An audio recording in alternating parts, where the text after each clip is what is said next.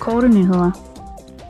Under denne uges plenarmøde i Strasbourg har Europaparlamentet erklæret Rusland for at være en statssponsor af terrorisme.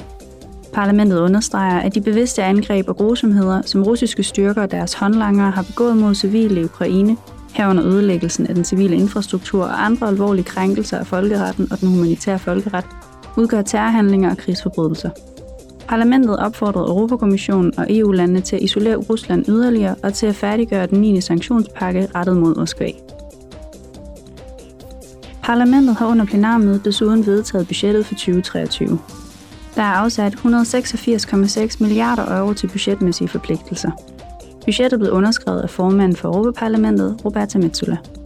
Gennem en aftale med EU-landene har parlamentet sikret mere end en milliard euro til sine prioriteter i tilgift til det, kommissionen oprindeligt havde foreslået.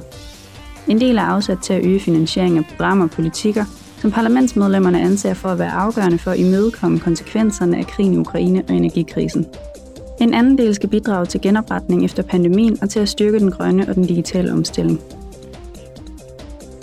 Onsdag blev initiativet Generators of Hope lanceret af parlamentsformand Roberta Metsola og Dario Nadello, der er borgmester i Firenze og formand for Eurocities, som er et netværk bestående af mere end 200 af Europas største byer. Generators of Hope er en kampagne, der opfordrer byer til at donere elgeneratorer og transformer med det formål at hjælpe ukrainere med at komme igennem den kommende vinter. Som følge af Ruslands krig mod Ukraine og dets angreb på kritisk civil infrastruktur, er mere end halvdelen af Ukraines elnet blevet beskadiget eller ødelagt. Det har resulteret i, at millioner af ukrainere nu står uden elektricitet.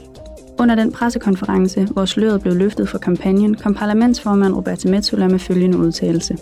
This parliament Europaparlamentet og EU har vist bemærkelsesværdig solidaritet med Ukraine, både på den humanitære, militære og finansielle front.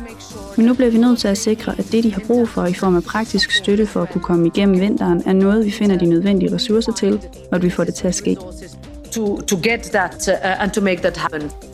Begivenheden blev overværet og hilst velkommen af Andrei Jermak, som er chef for kontoret for Ukraines præsident Zelensky.